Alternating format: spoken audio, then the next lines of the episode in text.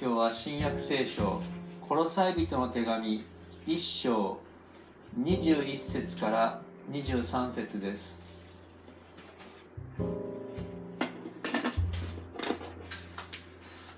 新約聖書コロサイ人の手紙1章21節から23節。あなた方もかつては神から離れ敵意を抱き悪い行いの中にありましたが今は神が御子の肉の体において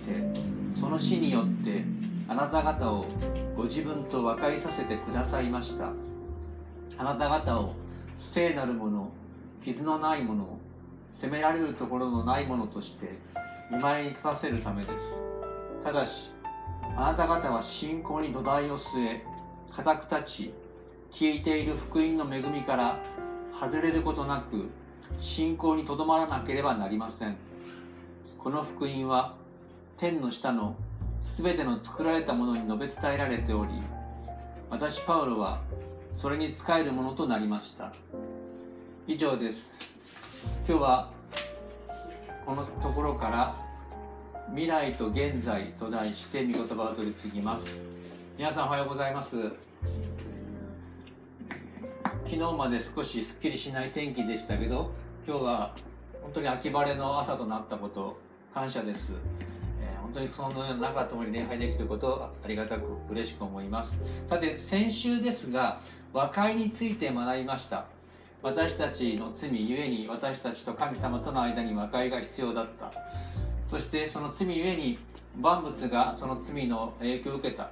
その万物と神様の和解が必要だった。その和解の道を神様はイエス様の十字架によって私たちの罪を償ってあがなって和解を成立させてくださった。そしてそれゆえにですねイエス様を信じた私たちがその神様との和解の道を歩むことができる。そういう話でした。で今日はその与えられた和解からさらに先を見越した話をパウロは展開しています。和解がもたらされたその先には目的目指すべきものがあったわけです。それは未来志向ですね。でその未来に向かっていくために今を大切に生きるようパウロは話を展開しています。ところで10月13日の火曜日に日本のですね偉大な作曲家の堤恭平さんが亡くなりました。でレコード大賞っていうのをやってまして去年のレコード大賞のそのいわゆる大賞はですね風鈴ですね。あの米津玄師さん。でちょっと遡ってみたらですね78年第20回日本レコード大賞その時は大賞はピンク・レディーの UFO です。多分高校生は知らないと思いますね。焼きそばかなんかと思いますけど。でその年ですがこの堤恭平さんはこの野口五郎の「グッドラック」っていう曲金賞をはじめこの堤恭平さん昭和の大作曲家の曲がですね5曲もノミネートされていました。多分ジュディ・オングの見せられてもそこです。でそこの同じ年のですね最優秀新人賞に渡辺真知子さんが取ったんですね。知らない人が2名がいらっしゃるあでちなみに堤恭平あんまり縁がないと思いますけど調べたらあのサザエさんのオープニングとテーマソングも彼の作曲だそうです。でこの時にですね新人最優秀新人賞を受けた渡辺真知子さんの最初のシングルの名曲が「迷い道」ですよね。でその歌い出しは全然知らない高校生ごめんなさいね。歌い出し「現在過去未来」っていうねいう歌い出しです。現在が最初に来てる。なぜかと思ったらですね。現在が一番大事だからなんです。ということで今日は未来について一つ現在について大事な現在について2つの3つの点からこう学んでいきます。で最初はですね、えー、まず未来についてこの学んでいきましょう。それは神様の前に立つ希望というそういう未来志向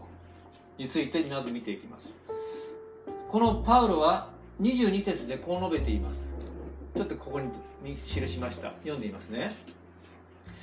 今は神が巫女の肉の体においてその死によってあなた方をご自分と和解させてくださいました。その目的はあなた方を聖なるもの傷のないもの責められるところのないものとして見舞いに立たせるためです。これはやがて私たちがこの間のテサロニケの人の手紙でも学びましたがイエス様とお会いする時に神様の前に立って私たちイエス様を信じた者が罪も汚れもない聖なるものとして神の前に出る。そのために神様は和解させてくださったということがここに書かれています。でこのイメージはですねこういうイメージです。一人の国民あるいは国民のグループが国家元首の前に出る。総理大臣や大統領の前に出るというそういうイメージがここにかぶせられています。今アメリカ大統領選がね間近に迫っていますし各国でもコロナの対応で国家元首が注目されています。先週もですねニュージーランドの首相が世界でも稀に見るコロナ対応で成功してそして彼女の率いる政党が第一党になったということがニュースになっていました。でいろんな国家元首が注目されていますけどもし皆さんに権利が与えられたとしたらどの大統領やどの総理大臣の前に出たいと思いますか？どの国家元首の前に行きたい会いたい。下手をするとね自分の健康や命が損なわれる可能性がありますから難しいかもしれませんが私はちょっとあのメルケルさんに一回会ってみたいなと思いますけどもその私たちが皆さんが首相や総理大臣の前に出る大統領の前に出るそれはですね今でこそいろんな国家元首問題がありますが本来は厳粛なことですね。身の引き締まる思いをすることです。パウロの時代は今以上にですね皇帝カイザルの前に立つということは恐れ多いその厳粛なことだったわけです。ましてや今イエス様を信じて私たちは神様の民とされました。その私たちがやがて神様の前に立つ。そのことを考えるとどのように思うでしょうか？その神様の前に立つあるいは国家元首の前に立つ。その時に少し想像してほしいんですがやっぱりそれにふさわしい洋服を着たり立ち居振る舞いをしなければいけませんね。私は大学4年生の時に就職活動してある朝面接のために背広着てこうと思ったんです。で成人式の背広を久しぶりに引っ張り出してですね履いたらズボンに虫食われて穴が開いてたんですよね。でもしょうがないからそのズボンを履いていけないので 別のズボンを履いて出ていきましたけれども就職活動だけじゃなくて偉い人の前に出る時にはそれにふさわしい服装をしてそしてふさわしい立ち居振る舞いをしなければいけません。私たちが人間とは違って罪のない神様の前に立つ日あるいはそのこの世の主権者に比べ物にならないほど偉大な神様の前に立つその厳粛な時を覚える時私たちは身のすくすくむような思いをするかもしれません。でもそのような聖なる偉大な神様は愛の神様慈愛の神様です。そして私たち一人一人に目を留めてくださる神様なんですね。そしてそのような神様は私たちに目を留めて神様ご自身の前に出られるように神様自らが私たちを聖なるもの傷のないもの責められるところのないものとして立てるように選んでそして今準備しようとしてくださっているわけです。将来そうやって神の前に私たちは申し分のない姿で立てる。それはですね私たちの希望になるんですね。まああの皆さんどう思うか分かりませんけど大統領や首相に関するニュースが飛び交っている中どういう気持ちになるでしょうか。私は正直に申し上げるとですねすごくこう気持ちが重くなります。あこういう人が国の代表なんだな。実はすごくがっかりするんです正直に。でも私はですねその時にあでも私の本当の王様はイエス様であり本当の使えるべきお方はイエス様である。その神様に将来会えると思う時に将来に希望を見据えながら今心をこう安安心安らぐことができるわけです。そして私たちはその神に会う幸いだけではなくて神様に会った時に罪がない体を与えられます。で実は私たちが完全に罪がない体イエス様と同じような見姿で完成されるっていうことをですね専門用語で栄華と言います。栄光のように栄光の栄に変わる。栄光の体に変えられるということで栄華ということを覚えておいてください。ですから私たちの神にあるゴールは神の前で栄華されることだっていうことですね。そしてこのように神様の前で礼拝を捧げるということはですねやがて神様の前に出るということの予行演習です。神の前に出る時私たちは神様に礼拝を捧げるわけです。そういう意味でこれは神の前に出る予行演習としての礼拝でありまた私たちの未来には神が待っておられるということを忘れないための場所としての教会礼拝であるということも覚えておいてください。未来について神の前に立つ希望ということでお話しました。2番目は現在についてそれは過去に戻らないようにということです。パウロはその将来を見据えつつ現在の私たちの在り方についてこう語ります。前に掲示しました。1章23節。ただしあなた方は信仰に土台を据え固く立ち聞いている福音の望みから外れることなく信仰にとどまらなければなりません。神様は完全に私たちを罪から解放して栄華を保証してくださっています。でも同時に私たちはその希望を持ちながら実は神様に忍耐を持って私たちの方も神様にですね外れることなくっ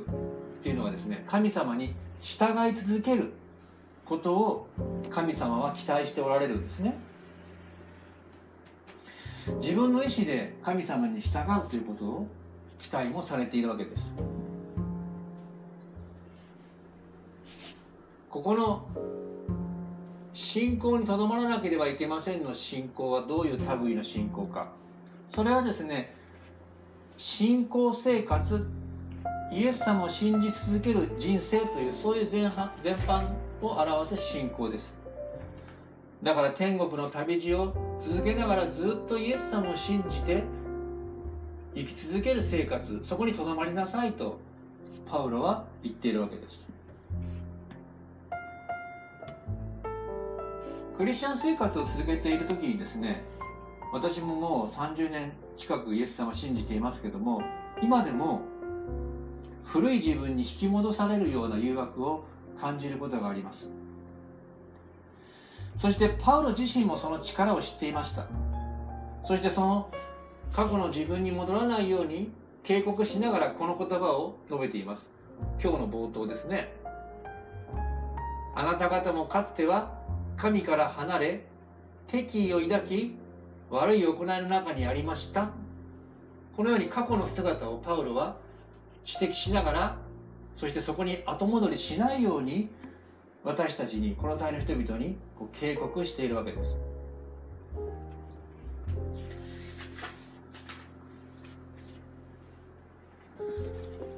パウロも先週ですねローマの7章の御言葉を引用しました。自分の中には罪があってしたいことができないという。その彼が実感しているように人間の内側にはたとえイエス様を信じても罪なる生活に引き戻す力が働く。そのことを彼は知っていたわけです。イエス様を信じても私たちの中に残る性質。それをですねこの聖書では古い性質と言ったりここに表している。肉という言葉で言っています。英語でフレッシュというんですね。肉。この肉というのは何度も言いますが私たちの中にあってイエス様を信じてもこの罪にいざなうそのような罪にいざなわれる部分を肉という言葉で聖書はまたパウルは表現しているわけです。このようにですね私たちが実は肉体という言葉があるように体を持って生きている限りこの肉とは切って肉から自由になることができないんですね。ちょっと皆さん寒くないですか？大丈夫？寒い方大丈夫ですか、はい、私たちはこの体を持って生きている限りこの罪にいざなう性質の肉とは肉から自由になることができないんですね。肉と罪の性質は切っても切れない。肉体と肉は切っても切れない関係にあるんです。教会でですねがん哲学外来カフェというのをやっていますがこのがん細胞の問題は異常に増殖し続けていってしまうことですね。そして増殖し続けていって残念ながら最後は正常な臓器にまで蝕んでしまって宿主ともどもですねがん細胞も死んでしまう。そのようなことがもたもたらされる。それがんの問題です。宿主が死ぬと同時に実はがん細胞も死んで終わりを迎えるわけです。で誤解を受けてほしくないのはですねここで当然がんと罪は同一視してもいけませんし人間の病気を罪の結果というふうに考えても決してなるわけではないんです。でも例えとして今申し上げますけれども人間の肉体が死を迎えるとがん細胞も死を迎えるように実は人間の罪とまた肉の性質もその人間が死んでしまえば滅んでしまってその肉の活動も終わるということがこの聖書の教えなんです。で実はここにですねイエス様の十字架の意味があるんです。今日パウロがこのように述べていますね。この22節。今は神が御子の肉の体においてその死によってあなた方をご自分と和解させてくださいました。とあります。これはどういうことかと言いますとイエス様は十字架の上で文字通りこの体を捧げて血を流して罪をあがなってくださったわけです。そしてその時に何が起こったかというとここにその同じ肉という言葉が書かれていることに注目したいのですけれども実はイエス様には罪がありませんでした。でも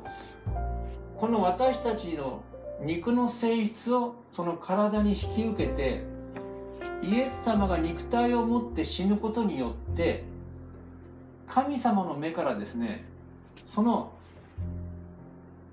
イエス様の肉体と同時にですね肉なるものが死んだとみなされるっていうことが起こったんです。それが贖いなんですね。イエス様がご自分の体を死に委ねることによって贖いが成立しました。そして何が起こったかというとですね生きている私たちがその体を持って十字架の上で死んで罪を償ってくださったイエス様を信じる時に私たちの体は死んでいないですけれども神様の目から見たら私たちも実は一緒にイエス様と共に死んだとみなされて私たちの肉の性質も死んだと神様に見なされているということなんですね。そしてそのようなことをパウロはこここのように言い換えています。神はご自分の御子を罪のために罪深い肉と同じような形でお使わしになり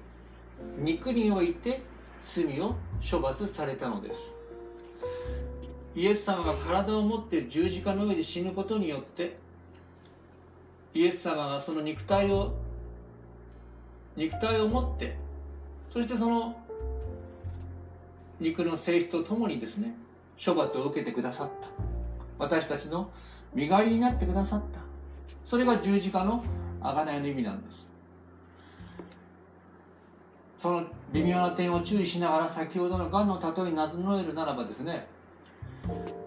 例えばがん細胞を持っていてもそのがんによっては死なずに天寿を全うしてこの世の生涯を終えるならば私たちはやがて新しい体を病のない体に生き返ることができるわけです。そのようにですね私たちはイエス様を信じるならば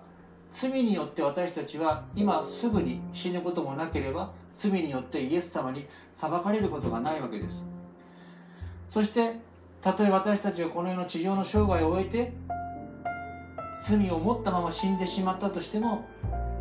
イエス様と共によみがえらされて罪がないイエス様と同じ体としてよみがえって神の前に出ることができる。それが福音であり希望なんですね。そのように私たちは今たとえこの世の中この世に生きていて肉の性質にいざなわれて罪に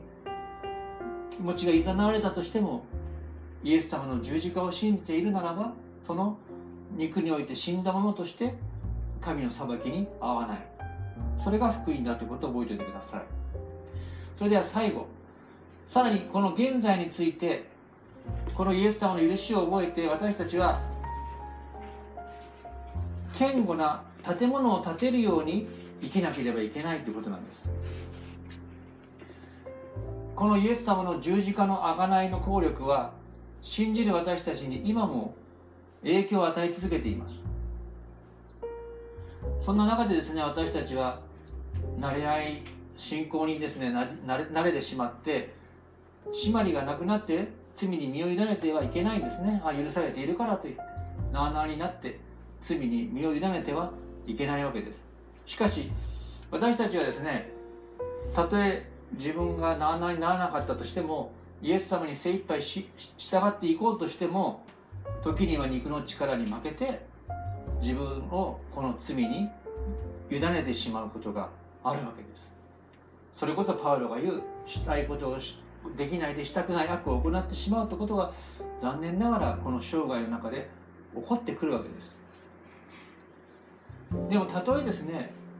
肉の誘惑に負けて罪に身を委ね委ねたとしてもですね自分を責める必要がないんです。その時はイエス様の十字架を思い出してこう祈りましょ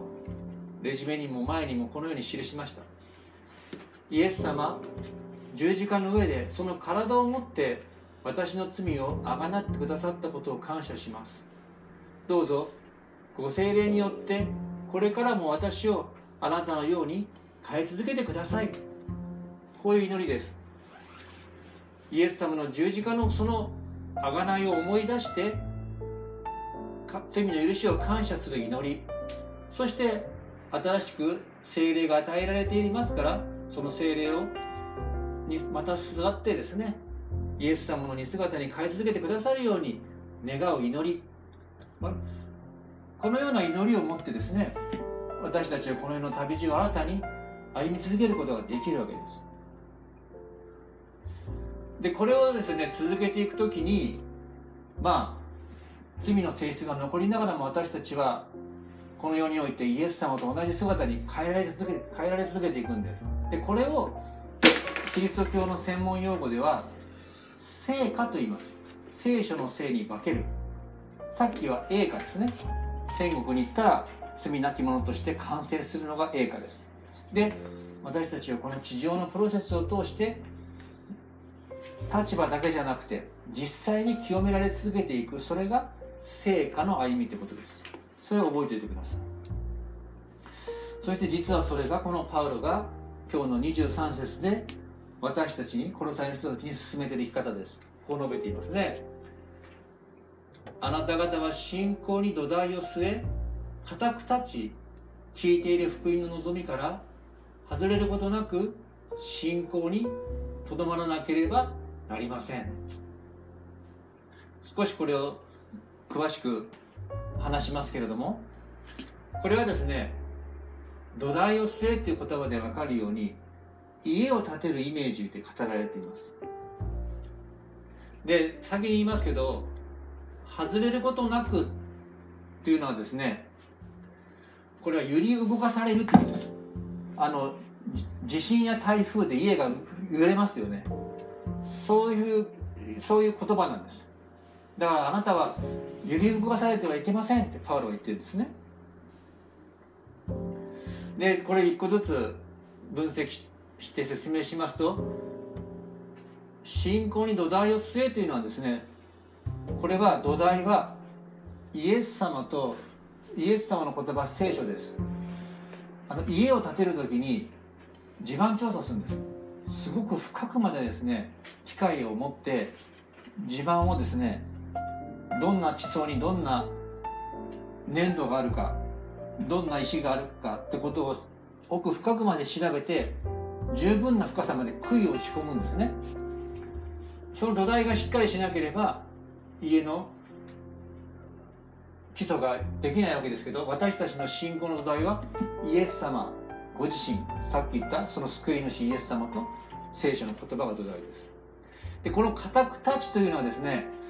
土台の上に立て上げることです。昔は柱とかありましたね。古い家には大黒柱がありましたけど今は 2x4 なんていうのは壁自体がこの建物されています。ちょっとここ教会の壁見てください。この健人君の横と後ろに十字のこれ入ってますね。これはですねあの耐震補強のために後で入れたものです。でそこの後ろにも入ってます。ここにもそのようにですね耐震補強のためにあの入ってでこれもですね耐震補強のために入っているなんていうんですか柱の一種ですね。ですから土台をしっかりしてちゃんと支える柱を立てないと建物っていうのは安定しないわけです。そのように私たち自身がどう生きるか固くそのような良いものを立てる。そして福音から外れることなくというのはですねいろいろな人生の台風や地震あるいは罪の誘惑が訪れてもですね揺さぶられて崩れることがないようにそういう家をクリスチャンとしてあなたは建てなさいとパウロはこう現在の私たちにこうチャレンジしてくるわけですね。つまりイエス様や聖書の言葉を土台に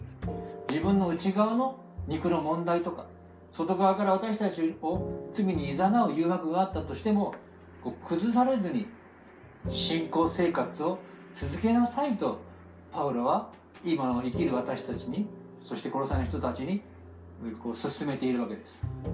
そしてそういう人たち私たちが一人の国民としてこの地上を歩みますしそしてこの一人一人がですね神の国の疑似体験として集まっている場所が教会なであるわけなんですね。そしてそういうイエス様と聖書を土台にした揺るがない教会を立て上げなさいとパウロはこう言ってるわけです。このように私たちは現在生きる中でイエス様その御言葉を土台にして良い家を建てるようにしっかりと揺さぶられることなくこの地上の生涯を歩むように聖書からこう進められているわけです。そしてイエス様は例えでもこのように述べておられるわけですね。少し長いですけど引用しました。マタイの福音書から引用しました。だから私のイエス様のこれらの言葉を聞いてそれを行う者は皆岩の上に自分の家を建てた賢い人に比べることができます。雨が降って洪水が押し寄せ風が吹いてその家に打ちつけ打ちつけたがそれでも倒れませんでした。岩の上に建てられていたからです。私のこれらの言葉を聞いてそれを行わない者は皆砂の上に自分の家を建てた愚かな人に比べることができます。雨が降って洪水が押し寄せ風が吹いてその家に打ちつけると倒れてしまいました。しかもそれはひどい倒れ方でした。マタイの7章24から27節。イエス様の十字架の許しまたイエス様と神様の御言葉を土台にしながら私たちは神の民として自分の人生においてまだ教会においてしっかりとしたものを立て上げていくお互いでありましょう。お祈りします。天の神様皆を賛美いたします。あなたがパウロを通して私たち神にあって備えられた素晴らしい将来をその希望をお知らせくださり感謝いたします。このような現実に直面するときにそのようなものを見失いがちになりますけどもどうか御言葉を通して教会の生活を通してそのイエス様にある栄華の希望を忘れることがないように導いてください。どうかまたこの地上の旅路を日々歩む時にあなたの御言葉あなたご自身に土台を据えながらしっかりとした家を建て上げあなたに従っていくことができるようにどうか導いてください。罪の許しが必要な時にはどうかイエス様の十字架の裂かれた体流された血を思い出しあなたのその福音によりどころを置くことができるように導いてください。この願いを私たちの救い主主イエス様のお名前によってお祈りします。アーメン。それではいつものようにしばらくお祈りしましょう。御言葉に応答しまた献金の祈りがありませんけどもまさに一緒に歩んでいくその自ら捧げる祈りとともにしばらく黙祷の時間を持ってください。